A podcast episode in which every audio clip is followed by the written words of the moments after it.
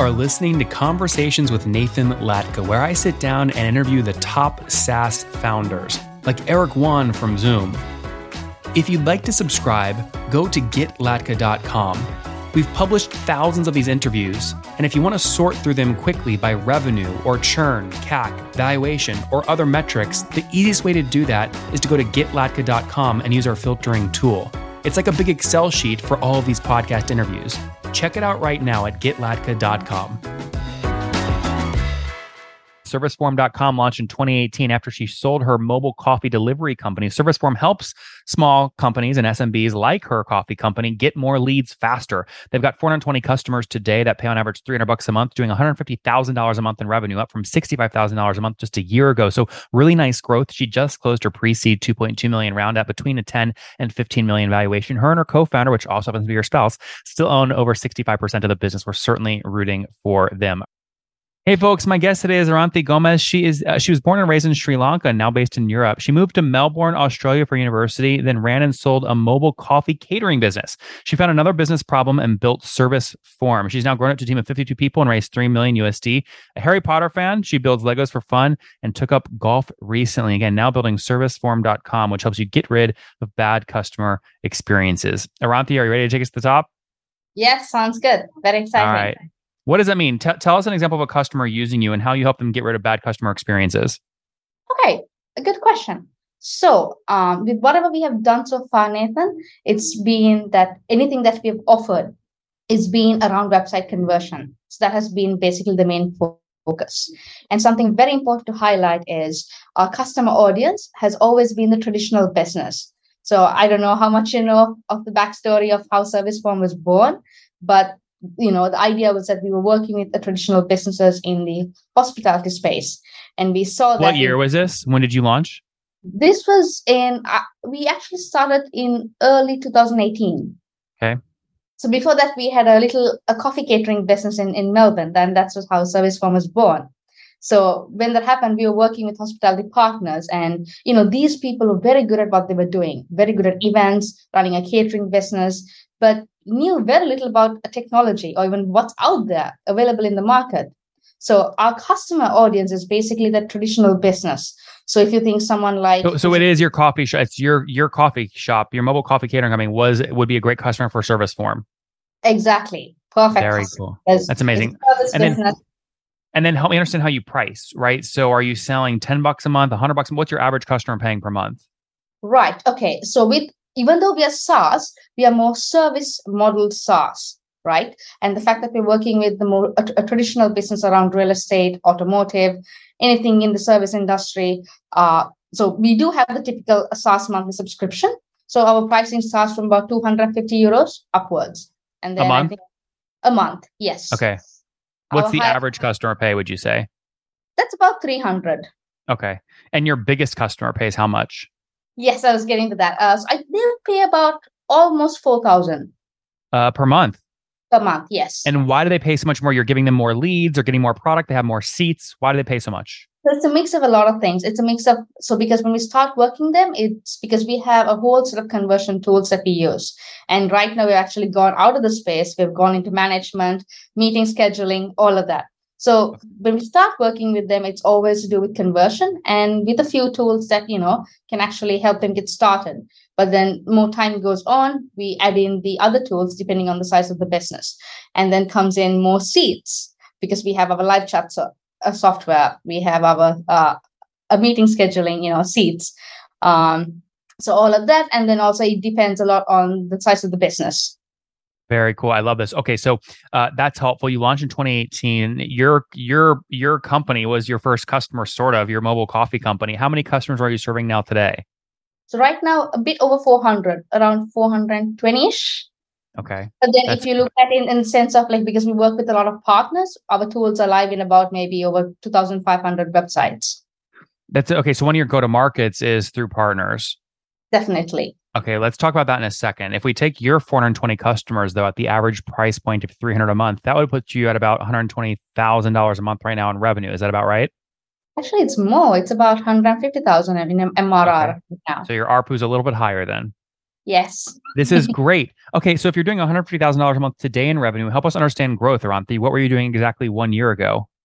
So I think last year I remember when we ended because at that point was when we uh, raised our big funding round, a big seed round of uh, 2.2 million. So at that point, I think we were about 65,000 in MRR. So I think growth wise, it's now been 8.5 to 9% month on month. Yeah, that's incredible. So sixty-five thousand a month uh, a year ago, up to one hundred fifty thousand dollars a month today. You mentioned a seed round, so you closed that last year. Is two point two million? You said it was early this year, so we started commerce like the whole discussion late last year, and we closed it early this year. Interesting. And and um, two point two million pre-seed round. I mean, most folks are selling fifteen to twenty percent of their business in pre-seed rounds. Were you in that same range? Um, no, we are much more than that in terms of the. Uh, wait, I don't understand the question. Yeah. So someone give you a check for 2.2 million bucks. Most pre-seed rounds, that equity investor is going to get 15 to 20% of the business. Yes, absolutely. It's around that. You range. were in that same range. Yes. Okay, very good. So we could take 2.2 million then times like six or seven. You raised it like a between a 10 and 15 million multiple valuation, valuation, not multiple valuation. You're you're hitting That's, figures all right, very cool. Why did you need? I mean, look, dilution's dilution, right? You just give up twenty percent of your business. Why'd you need to give up that amount? I mean, why can't you build this and bootstrap it? Well, multiple things. It's it also comes down to like, let's say, because me and Yark, my co-founder, it was just the two of us who started, and now we are almost a team of sixty, based in four countries. Six zero. Six zero. Wow. I know, right? Um, so we started in Finland because he's Finnish we were operating you know the coffee business in, in melbourne but then we realized if we really wanted to do business globally it would make sense maybe if we moved ourselves into europe so he's Finnish, and that's when you know we opened up the actual business in finland. But then we were operating in the finnish market and if you have operated in the finnish market you would know a lot of companies don't tend to go outside. So like everything that we were doing everything we were learning was very much towards the market. And we and we realized it was time for us to step out. And then that's we thought hey it might be nice to bring in people you know who have done this before get new ideas move into different markets. So with that in mind and then and then we really wanted to push and grow the business. So then of course we thought investment would be the way to go. Yep. and then that's when uh, a swedish vc uh, a company backing minds came on board. Yeah. 60 people that's a so for 1.8 million in revenue that's a lot of employees. It's, it's taking you a lot of humans to generate not a lot of revenue 30000 in revenue per employee. Why do you need so many people? Good question so with us being saas and working in that traditional space you know because right now i'm sitting at a, a WeWork in london and if you go and ask anyone here about what a crm is uh, a, a, conversion software, they'll all know what it is. But you go out and speak to majority of the businesses out there, they don't know, right? So working with that target market, we have seen that we just can't, can't hand over the tools to them and tell them, great, you pay us a monthly subscription fee. Now you can go figure it out. And here's your help documentation. It just doesn't work that way. We've, we've tried it. So we have a, a whole customer success team in place to, you know, make them successful so with that, we have many humans on board. How many and, on customer success? So I think we have about 15. Uh, and where are they based? They're based in Finland, Sweden, Spain, and Sri Lanka. Okay. And I mean, but how do you how do you pay? So I mean, what I'm looking for here is, are you paying some of these 60 employees like really low amounts of money? That's the only way that you could generate revenue at 30,000. I mean, profit when you're doing 30,000 revenue per employee. Yes, but I I also want to touch on one more thing. And the other reason why we have too many people is because our entire business so far, I would say maybe about 95% of it is outbound sales driven. So that's where, you know, more people come in sales and we have about 25 person sales team. Do they all have a quota? Actually 20. Do they all have a quota? Yes, we do. Um, but the like the fact that uh, the quota is around uh, about six deals a month per person. Which is how much revenue? So it ranges, it'll be about 1,500 in MRR. Okay, so you're asking them a sales rep in a year to add 1500 of new MRR per month, or that would be 18,000 of new MRR per year, right? Times 12 is about 216,000 of new ARR per rep per year. How do you pay a rep if they're only bringing in 200 grand of new ARR? So we structure a lot of it through. Um, so we of course we have the uh, a base fee, and then we structure most of it through a performance fee. Mm-hmm. So if, if you were hiring me, what would my base fee be? Ah, it depends. I'll have to interview you, and you can. What's let's say I'm a, let's say I'm like I'm I'm a junior. I'm just getting into sales. Like, what's the lowest my base could potentially be if I'm working for you? So it'll be about I would say two point five per month. Per month. Okay, so twenty five hundred per month, and then if I hit my quota target, how much could I earn over the year?